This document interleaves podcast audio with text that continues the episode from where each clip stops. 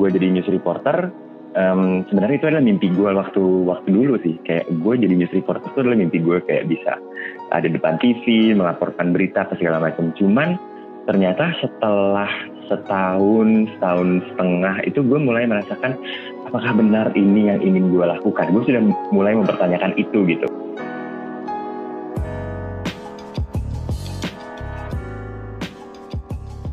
Kapankah harus bertahan dan kapan kita harus melepaskan. Ini menjadi kondisi yang kerap menjadi pertentangan di dalam batin setiap orang yang masih mencari jalan terbaik bagi karir yang mereka inginkan di dalam hidup ini. Benarkah kalimat pamungkas yang berbunyi winner never quit and quitter never win adalah 100% valid? Sebenarnya kalimat-kalimat tersebut memang tidak pernah dikutip secara full. Lanjutan kalimatnya ialah berhentilah ketika suatu hal tidak memuaskan atau sulit membangun karakter.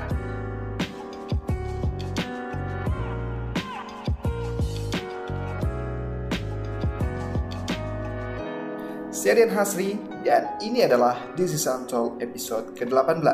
Kita akan mendengar kisah Farid Mardianto, mantan jurnalis yang memutuskan quit untuk memulai bisnisnya dari nol.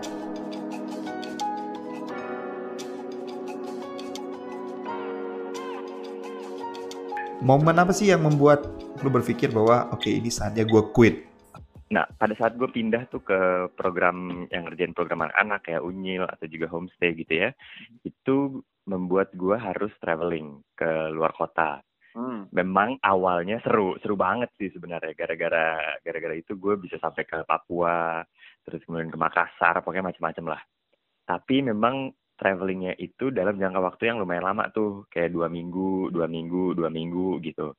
Nah, jadi gue sering keluar kota dan akhirnya gue melewatin banyak sekali momen-momen penting di hidup gue kayak sahabat gue merit, adik gue lahir terus kemudian pokoknya banyak lah momen penting yang menurut gue kayaknya harus gue ada di situ gitu. Karena ini momen sama keluarga atau sama sahabat atau sama teman gitu atau bahkan wedding adik gue gitu gue ketinggalan. Jadi akhirnya itu kayak men-trigger kegelisahan gue kayak apa worth it ya gue keluar kota selama dua minggu itu dan melewati momen itu kebersamaan sama keluarga yang momen yang nggak bisa diulang itu sih yang yang awal mulanya membuat gue akhirnya kayak kayaknya kayaknya udah kali ya gitu kayaknya sudah saatnya gue stop uh, di TV dan akhirnya mencari pekerjaan yang ada di Jakarta yang waktunya lebih fleksibel gitu. Sering keluar kota mungkin menjadi salah satu validasi sosial mengenai kesuksesan dan pekerjaan menyenangkan di kalangan milenial. Apa konsekuensi yang harus diterima dari sebuah pekerjaan yang sering menuntut keluar kota sebenarnya? Kadang ada mispersepsi ya. Kadang banyak sih teman-teman gue juga yang bilang, wah lo seru ya gitu. Kayaknya foto-foto lo kayak di luar kota atau jalan-jalan terus. Cuman kan kita jalan-jalan keluar itu kan uh, kerja gitu. Kita ngambil flight yang paling pagi dari Jakarta untuk sampai di tempat tujuan juga pagi supaya kita bisa langsung kerja paginya. Dan yang kadang uh, ada mispersepsinya adalah justru pada saat kita di luar di luar kota itu kerja kita tuh waktunya lebih lama daripada kita kalau misalnya masuk ke kantor. Uh, gimana untuk meyakinkan orang-orang terdekat, orang tua, mungkin teman atau juga pasangan lo sendiri yang yang mereka bertanya, apalagi sih yang lo cari di hidup? Ini udah kerjaan tetap, santai, bisa jalan-jalan. Sekarang lo malah pengen build from scratch nih. Gimana tuh proses lo meyakinkan orang-orang terdekat? Orang tua gue dan lingkungan gue tuh tidak pernah bercampur atas apa yang ingin gue lakukan. Mereka bisa ngasih masukan, tapi apa yang akhirnya akan gue lakukan itu adalah uh, diri gue sendiri, keputusan diri gue sendiri gitu. Jadi orang tua biasanya mereka cuman bertanya-tanya kayak, iya kenapa gitu. Cuman ya udah akhirnya gue kasih tahu ya gue udah punya rencana, gue udah punya rencana kalau setelah gue quit dari pekerjaan saat itu gue akan jadi ini ini ini, ini. gue mau jadi ini, ini yang akan gue bikin. Lantas, apa yang paling sulit ketika memutuskan memulai sesuatu yang baru dan 100% meninggalkan fixed income dan fixed job desk dari pekerjaan lamanya?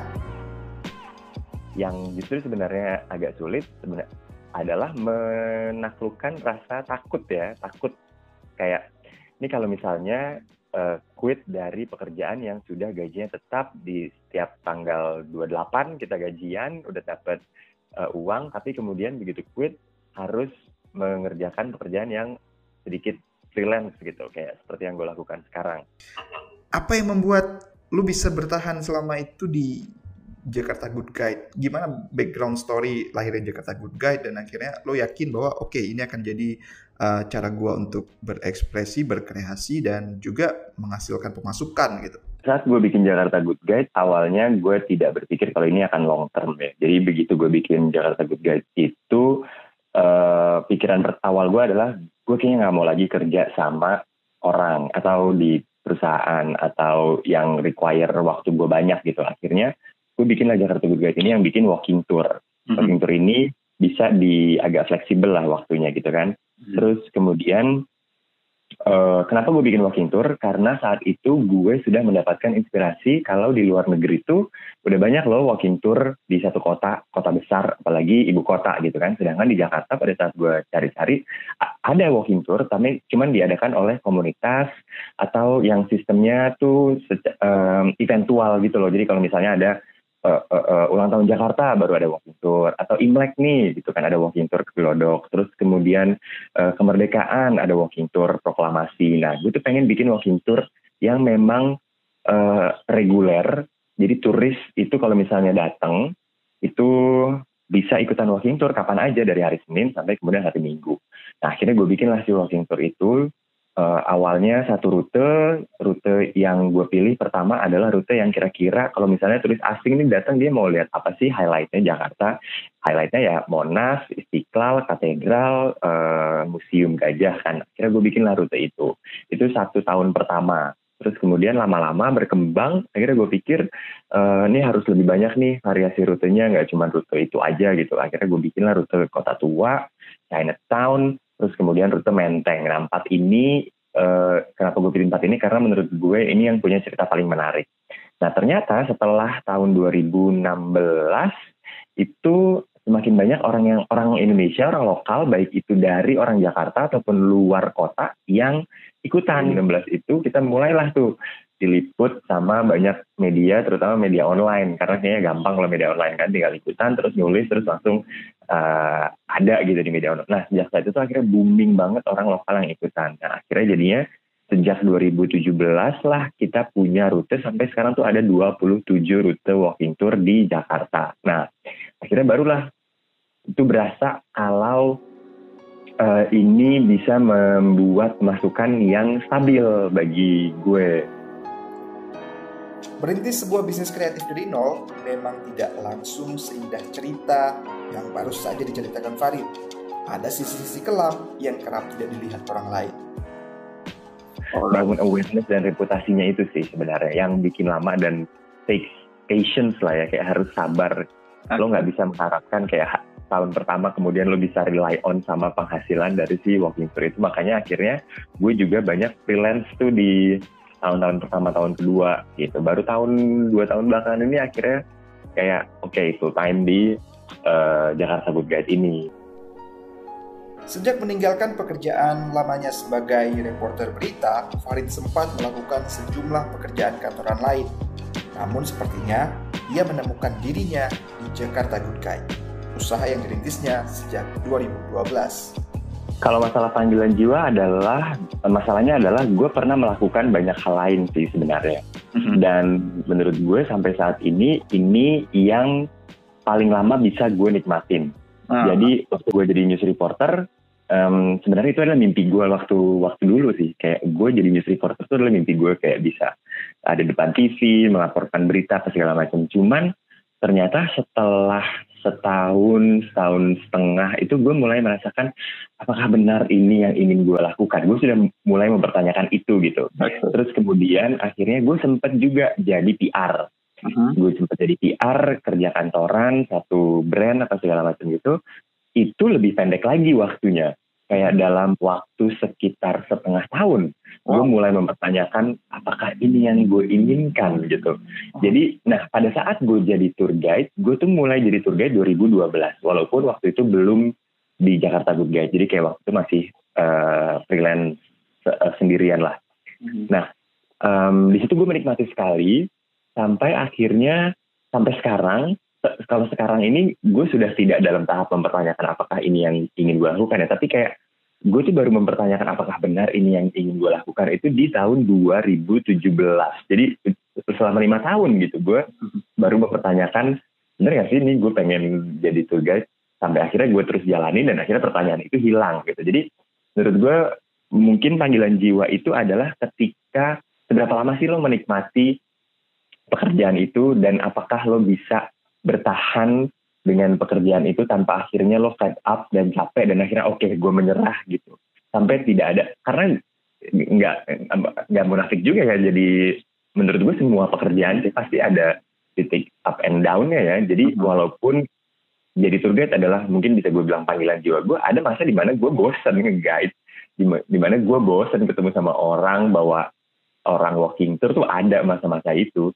Cuman apakah itu lo tetap lo bisa toleransi sehingga akhirnya lo tetap melakukan itu? Atau lo sampai udah quit dan lo udah kayak yang udah gue nggak pengen lagi ya ya udah berarti lo sudah tidak enjoy dan menurut gue kesehatan mental lo lebih penting ya lo harus quit lah gitu. Kalau misalnya lo sudah tidak enjoy sama sekali melakukan itu. Tapi kalau lo masih bisa nikmatin melakukan itu dan kayak oke-oke aja ya menurut gue dilakukan diterusin aja ke you never know akhirnya perjalanannya akan ke mana Gitu sih kalau gue melakukan si jadi tour guide panggilan jiwa ini sampai dari tahun 2012 sampai 2020 berarti udah 8 tahun ya.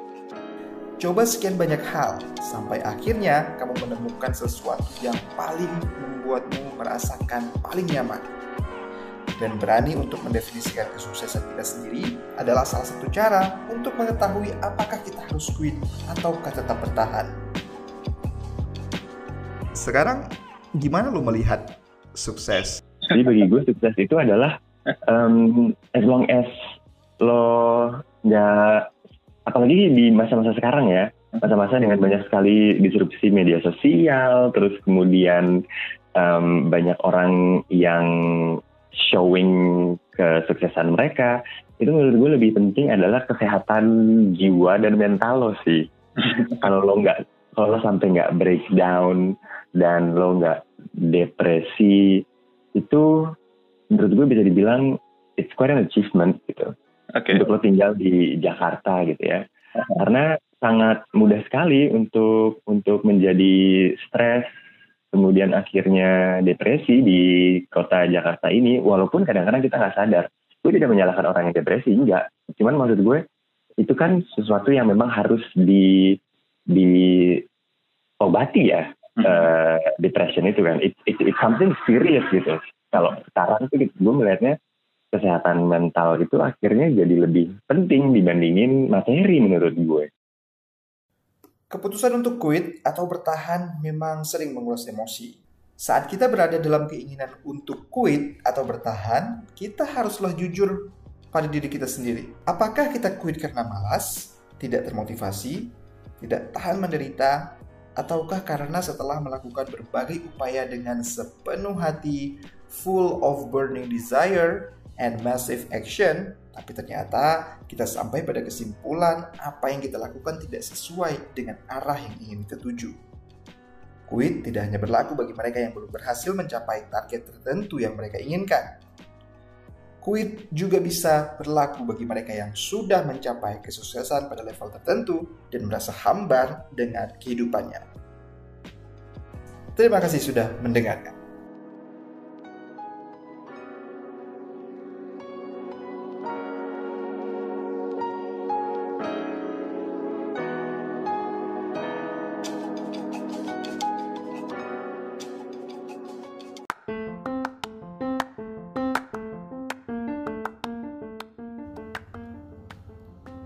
Terima kasih sudah mendengarkan episode podcast kali ini dan jika kalian mendapatkan manfaat dari podcast-podcast This is Untalk, tolong sebarkan ke teman-teman kalian, ajak mereka juga mendengarkan This is Untalk karena akan lebih baik jika energi positif yang kalian dapatkan juga kalian tularkan ke sekeliling kalian. Sampai bertemu di episode selanjutnya di This is Untalk.